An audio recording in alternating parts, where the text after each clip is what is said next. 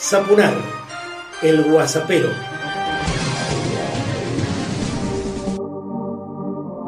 Personalizado y político, comienzo el Guasapero 74 y quiero compartir con vos que ya podés verla, ¿eh? www.marcelosapunar.com, mi nuevo espacio virtual en el que estoy convocando, por cierto, a músicos plásticos, escritores, actores, bailarines, fotógrafos, muralistas y tanto más, con ánimo que se conviertan en columnistas permanentes de mi sitio, planteado, pensado como un diario, ¿eh? donde demos a conocer muchísima información y por cierto todo esto en un contexto mm, en el que también incorporé el sistema de suscripciones porque bien lo sabes pero déjame que te lo repita no tengo financiación ni municipal ni provincial ni nacional por parte del Estado ¿eh? más allá de este, algunas promesas que no, no se cumplen todavía así que necesito vivir de mi trabajo y entonces eh, te ruego que evalúes visitar la página, navegarla y si te gusta, pensá la posibilidad de hacer una suscripción, la tuya. La cuarentena política nos devuelve declaraciones. Más de la mitad de los habitantes de la villa 31 tuvo coronavirus. Esto lo dijo proyectando los números el ministro de Salud porteño. ¿eh? Mientras, y dentro de una escuela de Villa Soldati, se agarraron a los tiros facciones del PRO que responden a Rodríguez Larreta. Y te lo cuento aquí porque lo más probable es que no haya otra manera que te enteres.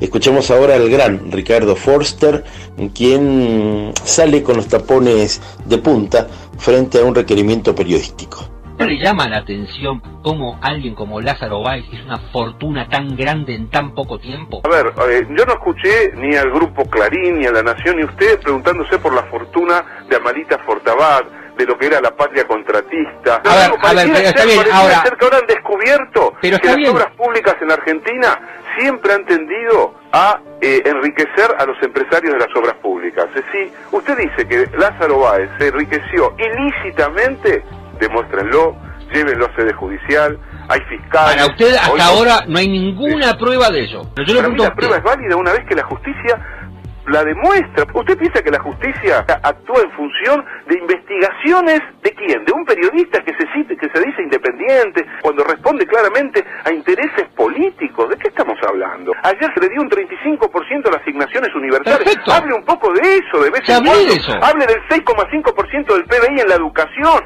Hable del Ministerio de Ciencia y Tecnología. Hable de la protección de las fuentes de trabajo. No infecten el cerebro de la gente todo el tiempo con lo mismo. Hablemos de economía de política, de cultura, de qué es la república, de qué es la democracia, de qué gobierno quieren en este país. Pero ya estoy cansado. Llamen a otro, llámenlo a Lázaro Báez para que les cuente. Yo qué carajo sé de cómo hizo el dinero dejó de hacerlo Lázaro Báez. ¿Me entiende? Sobre el Usted pregúnteme por mis ideas. ¿Qué pienso, ¿Qué pienso de los ricos de este país, de los que han fugado capitales desde, la, desde el terrorismo de Estado?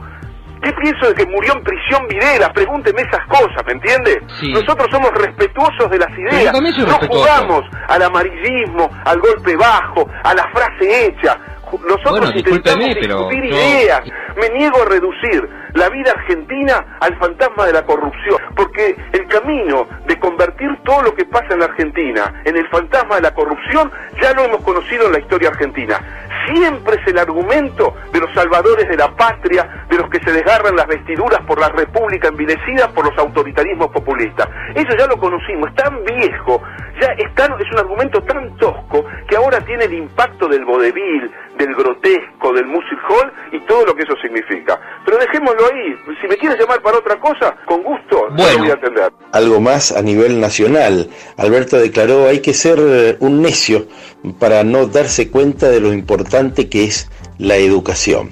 Y esa declaración, eh, aparentemente tan sencilla, tan elemental, quiero que la contrapongamos al recuerdo que nos dejó el ex presidente Malcri, quien hablaba de caer en la educación pública como algo malo. ¿eh? Los discursos obedecen, por cierto, a las representaciones totalmente diferentes en muchas temáticas que se generan a partir de gobiernos populares o a partir de gobiernos antipopulares. Ese es el gran debate en el trazo grueso de la historia de nuestro país y de todos los países del planeta. En Mendoza, bueno, mm, se está propulsando arresto de entre 15 y 30 días o trabajo comunitario para los dueños de casas que lleven adelante reuniones de amigos. Una vez más, lo punitivo se pone por delante de lo persuasivo, al tiempo que se pudo saber cuáles son los lugares con mayor riesgo de contagio. Hospitales, claro, transporte público, reuniones, gimnasios, bares, discotecas. ¿Cómo salir de esta situación? Con la renta básica universal y sin condiciones, ¿eh? profunda para todos y pensada justamente para este, bueno, eliminar el paradigma de la pobreza y del hambre en nuestro país y en todo el planeta. Escuchemos ahora a Rubén Rossi, uno de nuestros oyentes, un hombre de prensa, un periodista mm, que, mm, bueno, busca, busca y busca una definición de cultura. Pero fíjate qué interesante todo lo que dice y cómo lo plantea. En tiempos de pseudos meritócratas suelen confundirse conceptos que resultan básicos para comprender cualquier entorno. Por ejemplo, es el caso de culto con docto. La cultura es en su sentido etimológico sinónimo de cultivo. Sin embargo, se asocia a todo lo ajeno a la naturaleza y que nace de la expresión de inteligencia y marcados comportamientos de una sociedad. Hablemos entonces de las culturas del hombre, aquellas que han surgido a lo largo de su existencia y se han ido transformando. Para las sociedades humanas, la cultura se expresa de maneras variadas mas no obstante en esencia tiene un fin presente que resulta aún más relevante que cualquier otro posible. La utilidad de la cultura en sí es la de permitir el poder ser de cada persona. La cultura es aquello que cada uno hace y a su vez se convierte en un medio en el que nos reconocemos y aceptamos. Ser culto entonces es descubrirse y entenderse a sí mismo y a quienes nos precedieron, todo en un mismo conjunto. Cultivarse es liberarse de mil maneras, no solo de la ignorancia, sino también de la incapacidad de reconocer sentimientos y expresarlos. Nos libera de formas de una visión cerrada y encasilladas por dogmas que achican nuestra perspectiva. Abre mucho más que oportunidades, abre nuestra mente. No significa estar dispuesto a aceptar ciegamente cualquier idea o adoptar las prácticas que marcan tendencia significa dejarse impresionar por todo lo que nos rodea y aprender a ver la misma escena desde múltiples perspectivas, hacernos preguntas y buscar distintas respuestas, enamorarse de la vida y nunca dejar de aprender de quien nos rodea. Ser culto, en resumen, es tener nuestra mente abierta, lograr una confrontación con aquello que decidimos leer, ver o escuchar y dado que el aprendizaje es al razonamiento, lo que el ejercicio es para el cuerpo, deben tener un contenido que nos fortalezca y nos permita ese proceso de crecimiento. Es importante aprender a valorar la cultura y comprender la cantidad de culturas que pueden coexistir en un mismo lugar, dado que es el medio en que las personas se expresan, se conocen, se reconocen y se aceptan. La diferencia de conocimientos entre varias personas no implica que sean incultas y las otras no, solamente es una muestra de la diversidad cultural existente. Ser culto no implica gozar solo de cuestiones intelectuales, sino más bien abrir el corazón a la parte más humana de la realidad y dejarse fascinar con ella. La cultura debe ser lo más popular posible, de esa manera nos alimenta de forma individual y colectiva, como pueblo, como nación y como humanidad. Y así como hizo Rubén, podrías hacer vos también, mandarte con hasta un minuto de grabación para sapunar el WhatsAppero. Así damos a conocer tu idea, tu propuesta, tu crítica, tu comentario de denuncia, lo que desees compartir aquí con nosotros. No te metas, algo habrán hecho. Esta es la nueva sección que hemos planteado y Hoy puntualmente queríamos poner la lupa en la culpa, que por, lo, por ejemplo a lo largo del macrismo la tuvieron los mapuches. ¿Te acordás todo lo que hicieron en contra de una de las comunidades originarias de estas tierras?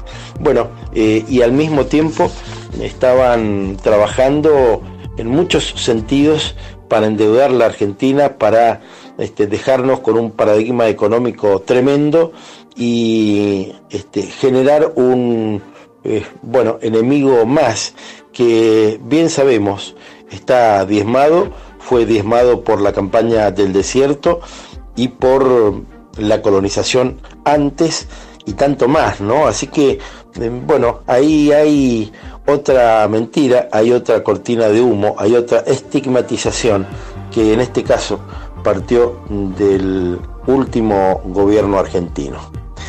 Para finalizar te propongo mm, que analicemos un poco lo que está pasando desde el punto de vista simbólico, porque la oligarquía ahora mm, tachó con aerosol los pañuelos blancos que históricos siempre están pintados bajo la pirámide de Mayo, alrededor de la cual circulen, circulen, caminaron las primeras madres de la plaza que empezaban así a pedir por sus hijos.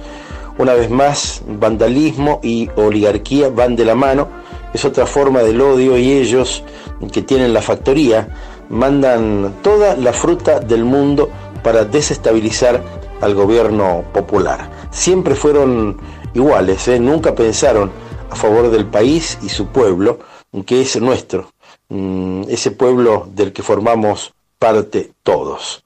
Cerramos con algo que justamente me recordara Rubén Rossi hace días nada más, mm, que en una de sus grabaciones daba a escuchar el tema En mi cuarto de vivencia y recordá siempre que muchas personas hacen cosas para vos. En mi cuarto se refugian las heridas que me han hecho, que me han hecho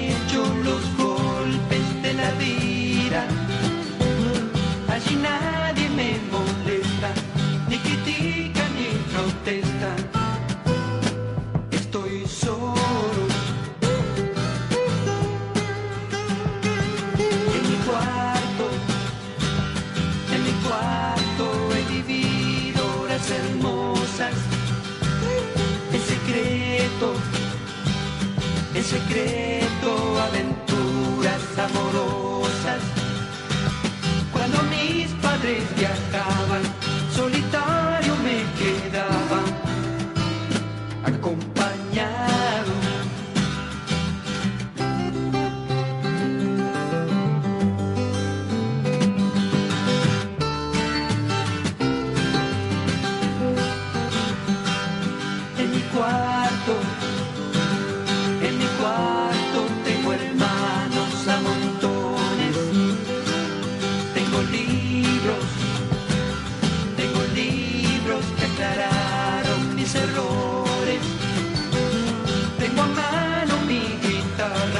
Cuando estalla una plegaria. No estoy solo. En mi cuarto, en mi cuarto atrepado por mi cama. Un amigo, un amigo que saltó por la ventana. Era el sol que dulcemente mi frazada. No estoy solo. No estoy solo. No estoy solo. He descubierto la mañana.